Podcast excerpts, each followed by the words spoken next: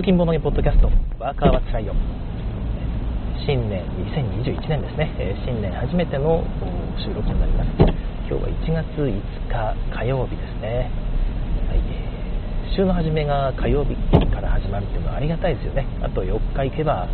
え週末ということで、はい、週末もボードゲームの予定が早速入りましたので、楽しみにしているんですが、えーとですね、私の昨年のボドゲ納めは何だったのかなんですが、もうツイートを私してるんで、まあ、見ている方はご存知だとは思うんでございますが、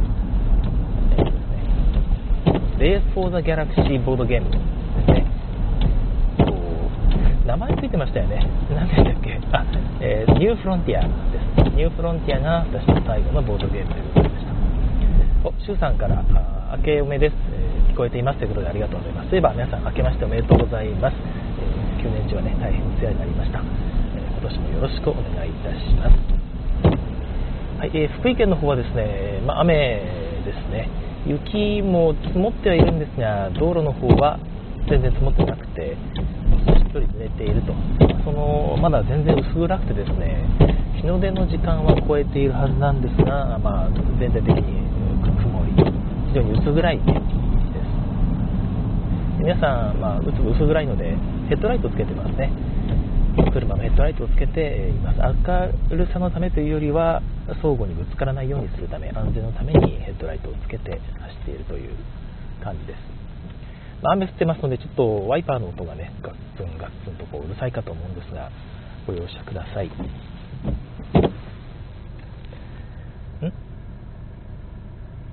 なんか、大丈夫かな？あ、すいません。はい。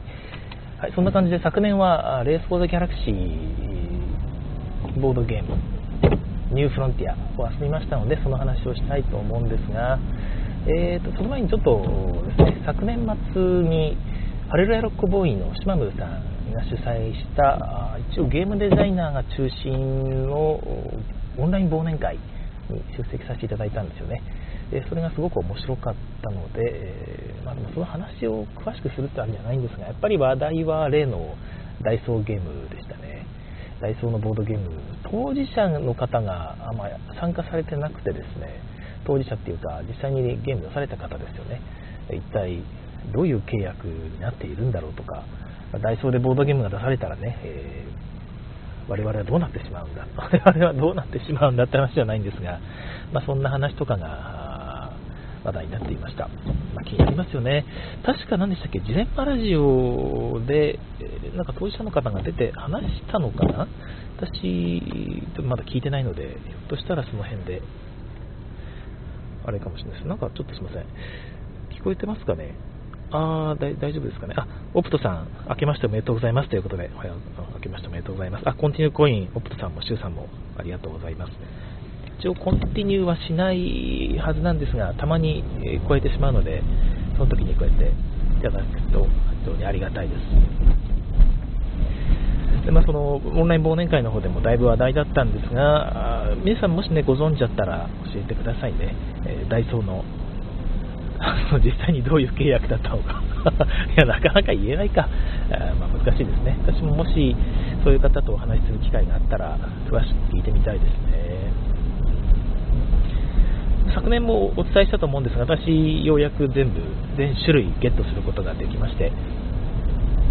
まあ、子供とも遊んだりしていますね。今のところ、まあ、大ヒットしたのは1、8ぐらいなんですが、他のゲームまだ全部遊べてるわけではないので、まあぼちぼち遊んでいこうかなとは思っています。おっと、パトカーが止まっていますが、私は別に悪いことはしていない。ドキッとしますよね。あー、まあなんか、交通安全ですね。はい、えーまあ、経済通り過ぎましたので、なんか、ツイキャスが勝手に動くんですけど、なんだろう、これは。大丈夫かな勝手に動いて、えーしまうあ、オプトさん聞こえていますということで、ありがとうございます。滝沢正和さん、おはようございます。おはようございます。えー、明けましておめでとうございます。はい、えーそんな感じの昨年でございました。他はどういう話があったかというと、やっぱり、あのー上杉さんですね、えーボルカルスの上杉さんが中心となって話していた気がするんですが、まあ、私がいた部屋がたまたまそうだったわけかな。非常に濃いメンツで良かったですね。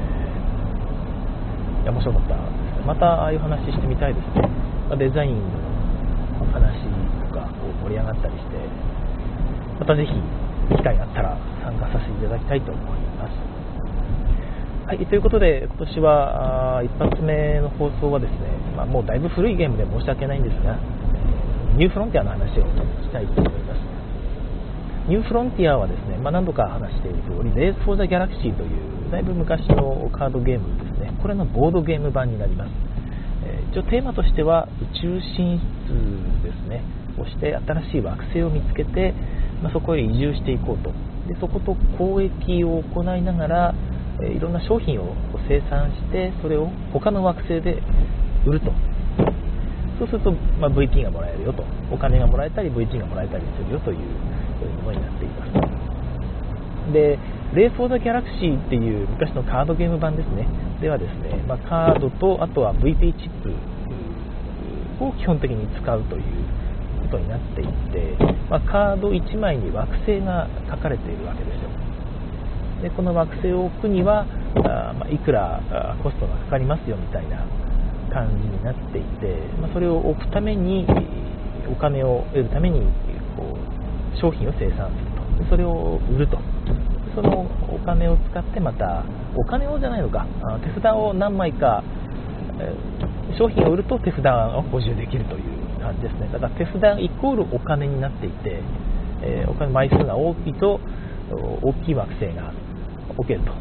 5って書かれた惑星を置くためには手札から5枚カードを捨てると。何でもいいから。という感じで手札がぐるぐるぐるぐる回っていくという感じの構成になっています。で、まあ、ようやくこの5という惑星を前に置くとですね、えー、生産っていうフェーズでその上に商品を1枚置けるんですね。で商品を生産したっていうのは、まあ、カードを適当に山札から1枚持ってきて裏向きで置くと。でこれ商品ですよと言い張る感じです。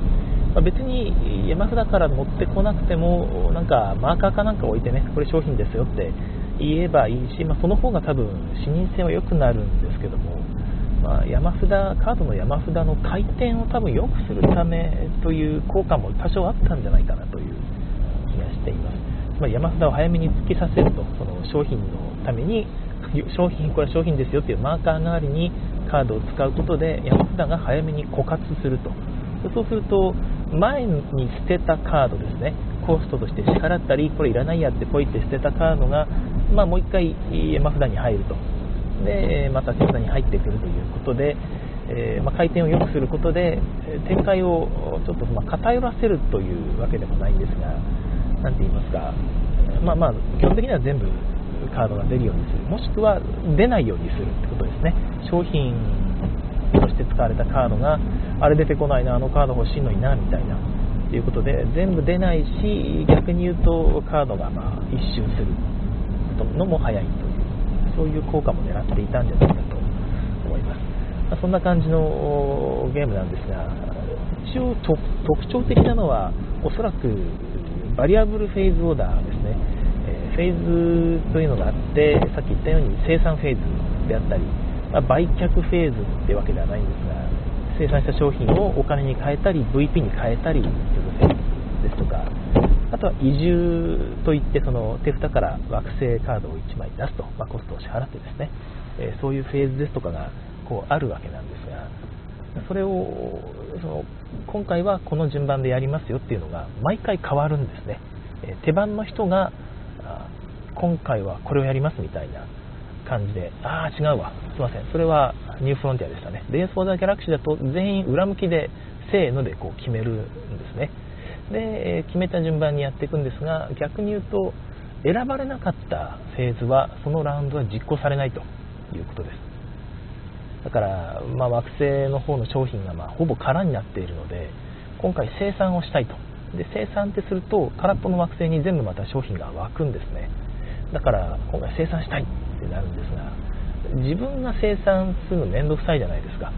誰かに生産っていうのをやってもらってで自分は売却というフェーズをこう選ぶとですねちょっとおまけがつくんですねで売却というフェーズを自分で選んでおまけをもらいつつ誰かに生産してもらった商品を売却するっていうこう流れでいきたいので、えー、自分は売却を選ぶんですが 誰もこう生産は選んでいないということになるとうわー売却するものねえわーっていうことになるわけですね。だから逆に言うと惑星上にいくつか商品が残っている人は売却を選びますよね。で売却を選ぶので、まあまあ、いつ売却選ぶだろうきっとと。だから自分は生産を選ぶしかないなっていうそういう折り合いとか読み合いみたいなのが生まれてくる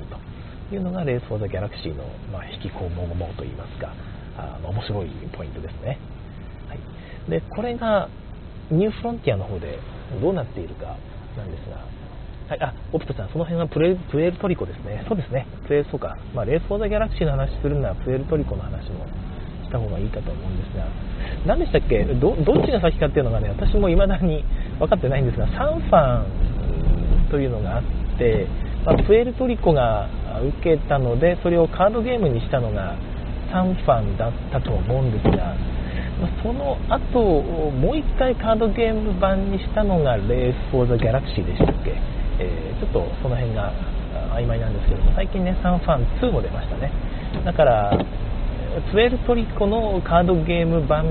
というとサンファンとレース・フォー・ザ・ギャラクシーの2種類があるという見方を私の方はして、え、おります、まあ、だいぶ違うゲームっちゃ違うゲームなんですが、まあ、サンファンも似たような感じですね、えー、自分の植民地をゲットして、えー、生産するとそこに商品が生産されると。で最大1つしか生産されないみたいな、まあ、そこら辺も含めて、えー、だいぶ似たゲームなんですがやってることはだいぶ複雑ですね。レース・フォー・ザ・ギャラクシーの方がだいぶ複雑です。ちょっとアイコンが難しいんですよね、えー、ここはなんか生産フェーズで生産される場所だけどこれは単発生産惑星といって、え、生産フェーズでは生産されないって代わりに惑星を置いたタイミングで1回だけ生産されますよとかですね。ちょっとアイコンがややこしくて。であとは、まあ、消費フェーズですけども。消費と売却売却でしたっけね、え、まあまあそういうフェーズが交易か交易交易消費フェーズっていうのがあるんですが。交易っていうのは商品を1つ売却する。消費っていうのは消費パワーっていう、まあ、惑星が持っている消費をするためのアイコンですね。この惑星では黄色の商品1つをまあ、VP 1, 1VP と1点にあじゃ 1VP と1金に変換できますよみたいな。そういう消費アイコンがついている効果を使う。で売却は売却っていうか交易は1回しかできないんだけど消費パワーは消費パワーが持っている限りいっぱい何回でもできるみたいなですね。そういう違いがあって、えっと、これ売交易は1回できるんでしたっけ？とかこれこれ何でしたっけ？消費って何でしたっけ？みたいなことが何回も 起きるんですね。だその辺がちょっと分かりにくいっていうのが、まちょっとだけ問題なんですが慣れてくるとすごく面白いですね。はいえー、っとレース・フォー・ザ・ギャラクシーの話でね大半が終わりそうなんですが、えー、レース・フォー・ザ・ギャラクシー私も大好きなんですがねなかなかちょっとアイコンが難しい上にさっき言った商品がカードですとかですね。えーと、手札がコストですとかいろいろと抽象的といいますかあ結構難しいなっていう部分があって、えー、それを全部、まあ、すっきり分かりやすくボードゲームっぽくしたのがそのニューフロンティアです、えー、お金っていう概念が導入されていて、まあ、普通にあのこれまでは手札がお金だったんですが、えー、このニューフロンティアの方ではお金を稼いで、まあ、普通にコインチップですね、まあ、クレジットっていうんですがクレジットっていうチップを生産すると、まあ、商品を売却すると普通にお金になる。でソーザギャラクシーだとお金ですとか言いながら売却しましたって手札を補充したしていたんですが、まあ、そうではなく普通にお金になると、はい、で手札の補充っていうのが手札の補充っていうのがだから、えー、新しく追加されたのかいや違いますよね。レース・フォー・ザ・ギャラクシーにもあったんですが、まあ、手札の補充っていうのは割と、まあ、平割と全員平等になっていてですね、えー、ま、探索っていうのをやると7枚袋から惑星タイルって丸いタイルがあるんですがそれを引いて、えー、スタピーから順番に選んでいくという感じになっている。だからお金をたくさん取るとお金をたくさん取ると手札が増えますということではもうなくなっているんですね。だお金っていうのはもう単純に惑星を置くためのコストということで、まあ、すっきりしたんじゃないですかね、えー、複数のことを同時に考えなくて済むという感じはあります、はい、惑星がタイルになったのもちょっといいですね。丸いタイルなので惑星がどんどん増えているぜっていうそういう雰囲気になるっていうのもありますが多分一番大きい違いは2つあって1つは発展カードこれまで発展カードという惑星カードとは別にあったですね。ひし形のアイコンのやつですね、えー、ひし形の茶色のアイコンのやつですがあれがあまあ、それを立てると惑星ではなくその発展カードというのを置くと、まあ、いろんな効果が得られるわけですよ。今後は惑星の移住コストが1つ減りますとかですね、えー、まあ、そういうどっかで消費するたびに1金多くもらえますとか、まそういう拡大再生産的なあタイルがあったんですがそれもそれも同じように手札になっていてあのこれまでのレース・フォー・ザ・ギャラクシーだと手札からコストを支払ってプレイするって形だったんですが、まあ、それが全部場に最初から出ています。な結構な16種類ぐらいあるのかな。ちょっとそこもややこしいっちゃややこしいんですが、まあ、ざーっと全部出てていつでも買えるようになっているということですね。もちろんその発展っていうフェーズを選ばないと買えないんですが、まあ、逆に言うと買いたければ自分が選べばいいし他の人が選んでくれればもちろんそれは買えますしね、えー、ということで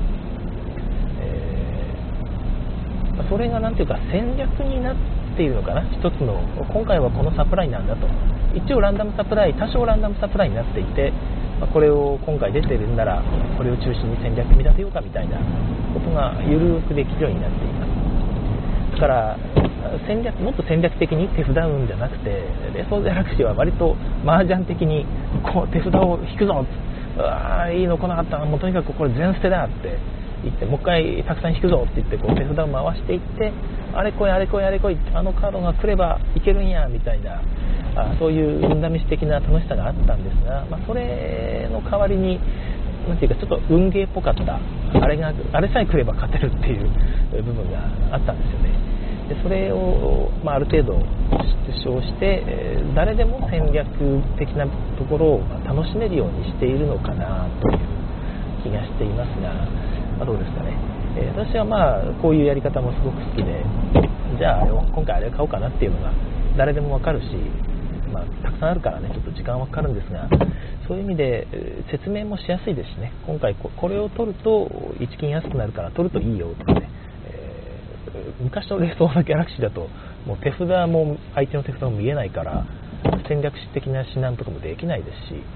ちょっと初心者とやるにはやっぱりちょっと敷居高かったんですよね。手札全部見せてってね最初はオープンでやりながらこうやるぐらいにしないと教えるっていうのは難しかったな、まあ、そういう意味でも遊びやすくなっている気がします、まあ、全部オープンサプライになっていると、はい、16種類ってさっき言いましたけど基本の8種類は固定で残り8種類が、ま、両面になっているというだけですね、え、だから追加のタイルがあったりするわけではないです。両面になっていていくつか裏返してちょっとランダムっぽくしてねぐらいですね。なので何ていうのかな戦略的な部分がそこで大きく変わるほどでは今のところない気がしてるんですよね。まだ全部のタイルを把握しまではしてない感じがするのであれですけども。56回もっと遊んでるかな。10回ぐらい遊んでるんですがそのタイルのこのこれが出てるんだとかああれがないんだみたいな部分で戦略を変えているというような雰囲気は自分には今のところ感じられないですね。それよりはやっぱり惑星がどういう惑星カード惑星タイルが手元に来るかによってそうかじゃあ今回はこれでいこう。でこれで行くんであればあの発展タイルいるよなみたいなあるといいよなみたいなぐらいですかね、えー、まあ、そういう意味では惑星タイルの引き運に左右されない拡大再生産が楽しめるようになっているということですかね、えー、ま、サプライがあこうだから今回こうしようってほどにはまなってないかもしれませんえー、っとあ大ちゃんさん明けましておめでとうございます今年初めての配信間に合ってよかった。こちらこそ聞いてくださいましてありがとうございます。でもう一個大きい違いがですね、えー、レース・フォー・ザ・ギャラクシーだとさっき言ったようにみんなでいいせーのってこう自分が選んだフェーズを公開するという形だったんですが、えー、この毎回忘れるわ。なんだっけ？えっと、ニューフロンティア。はい。えー、レース・オー・ザ・ギャラクシーボードゲーム、ニューフロンティアの方では、手番の人から、スタピーから順番にフェーズを選ぶという形になっています。まあ、ここが、えっ、と、プエルトリコに戻っているんですよね。これそうですね。プエルトリコに戻っているということだと思います。えまあ、いくつかフェーズのタイルが書かれ、まあ、フェーズが書かれたタイルが置いてあって、じゃあ今回僕は生産しますと。そうか、生産するのかって。だから逆に言うと、例えば誰も生産生産した商品を惑星に置いていないと。で自分だけが商品を持っているっていうタイミングで生産を選んだらもったいないですよね。だからここで売却を選ぶとみんな生産してないから売却されちゃう。俺は商品持ってないから何もできない。選んだ人だけが売却をするという状態。例えば他の人がお金を持ってない状態で、えー、移住するとかもしくは、えー、そうねあの拡張タイル拡張タイルじゃないわ。忘れましたけど、はい。まあ、その発展タイルだ。発展タイルを購入するっていうのを発展っていうフェーズを選ぶとわお金ないから何もできない。見てるだけになるというですね。ちょっといやらしいことができるということですね。まあ、そういう意味でも、まあ、プエルトリコ好きな人は意外とレース・フォー・ザ・ギャラクシーボードゲームニューフロンティアの方が、お好みなのかもしれません、はい、そんな感じで非常に面白いゲームなんですが、まあ、割と友達同士でも受けが良くてですねこれまで何回か普通のカードゲームの方のレース・フォー・ザ・ギャラクシーですねお友達と遊ぼうとしたことはあるんですがやっぱりなんか難しいねっていうよくわからないねっていう感想の場合がね結構あったんですよね。で、うん、これ面白いんだけど出しづらいなと思っていたんですよ。でも友達の方にこのニューフロンティアを出したらですね、まあ、やっぱりさっき言った公益消費という考え方とかですねあとはアイコンの単発生産惑星通常生産惑星の違いとかあの辺が、まあ、ピンとこないということはやっぱ多々あってですねちょっと説明に何回か時間を要したんですが、まあ、それでもやっぱ面白いと感じられるみたいで、え、またやりましょう、もう一回やりましょうって言ってるうちに、まあ、みんなだんだんハマってきたという感じです。だから、まあ、そういうのも含めて、初心者向き、より、よりまあ、初心者向きっていうか、レーコーザ・ギャラクシーとニューフロンティアどっちで遊ぶのって話であれば、レーコーのボードゲーム版の方が遊びやすくなっているような気がしますね。で何回かただ遊んだんですが、個人的には、うーん、そうですね、まあ、レース・フォー・ザ・ギャラクシーの方が好きっちゃ好きですね。その方が、まちょっと、やっぱ運ゲー、運ゲというか、カードを手元にいっぱい来てですね、その中からあれもこれも使いたいっていう例の、あれですよね。で、どっちも使いたいんだけど、コストを払うためには、結局何かを諦めなきゃいけないというあのジレンマが結構好きで、まあ、そのそれを楽しめるっていう意味では普通のカードゲーム版の方が好きですね、ただやっぱ遊びやすさとか出しやすさ説明のしやすさなんかを考えるとニューフロンティアの方が優秀ですので、まあ、これからも多分ニューフロンティアの方を遊ぶのかな。もうまあまあレースをやるし売ってないですしね。あれもう一回再販しないんですかね。どうなんだろう。再販してほしいって声もたまに聞いたりはするんですがなんだかんだでされてないというか、まあ、割と長く残っていたんですよね。実はレース・フォー・ザ・ギャラクシーって面白い面白いって言われながらも、なんか結構市場に残り、残っていた時期が割と多くて、えー、まあ、ホビージャパンとしても、なんか売れ売れないしな、みたいな感じだったのかなという気がしますね。拡張も今ではもうプレミアついてますけど、あれもだいぶ長い間市場に残っていた気がするんですよね。あ、あオプトさん、え親にゴミ捨てしてこいって言われたのでいたします。お疲れ様でございます。ゴミ捨てな、あですね、えー、冬でも捨てなきゃいけない、えー、ゴミ集めしなきゃいけない人は大変ですよね。オプトさん、ニューフロンティア遊んでみたくなりましたということで、あ、ぜひぜひ遊んでみてください。ちょっと高いんですけども、あのー、そんなに、そんなにと言いますか、ちょっとね、そう安売りしてる時が多いんですね。か残念ながら、ニューフロンティアも大ヒットしてるような感じじゃないんですね。すごくいいゲームだと思うんですが、なんでだろうなと思うんですが、その、なんか割と、あの品切れしないまま、普通に多分初版の状態で市場に残り続けているんじゃないかと思うんですが、もったいない気はしますよね。うん、もっと遊ばれてほしいと思います。っていうのは、拡張がまだそのミニ拡張は除いてですけども、拡張が出てもいいゲームだと私は思っているんですが、タイルも含めてね、えー、特に発展タイルの方もっとランダムサプライにしてほしいような気もしているんですよね。あ、でも、でもいらないかな。うーん。目的タイルが、あの、レース・フォー・ザ・ギャラクシーの方でもあったね。目的タイルがあってもいいかなとはちょっと思っていますね。えっ、ー、と、まあ、先に惑星を3枚、まあ、5枚以上置いた人が VP とか、いや、なくてもいいのかな。うん。えニューフロンティアちょっと気になっているのが、軍事力が割とお手軽かなという感じがしていてですね、まあ、軍事力プラス3とかのタイルが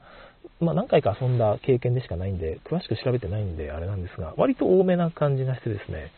毎回もう軍事力以外で勝ちたいなと思っていても、手札に軍事力のタイルが来るとですね、もういくら考えてもこれを結局軍事力でいった方がいいかなと、もここまで来たらね、こんだけ軍事力引いてしまうと軍事力で行かざるを得ないみたいなことが多々あってですね、えー、まあ、軍事力がちょっと強めな感じするので、その辺を少し是正するタイルがあると嬉しいなという感じです。まあ、これまで10回ぐらい遊んでるんですが、多分5割以上軍事力で私、まあ、自分が勝つ場合ですけども、勝った場合は軍事力で勝っている気がしますね。はい。えーと、残り時間が少なくなってきてるんですが、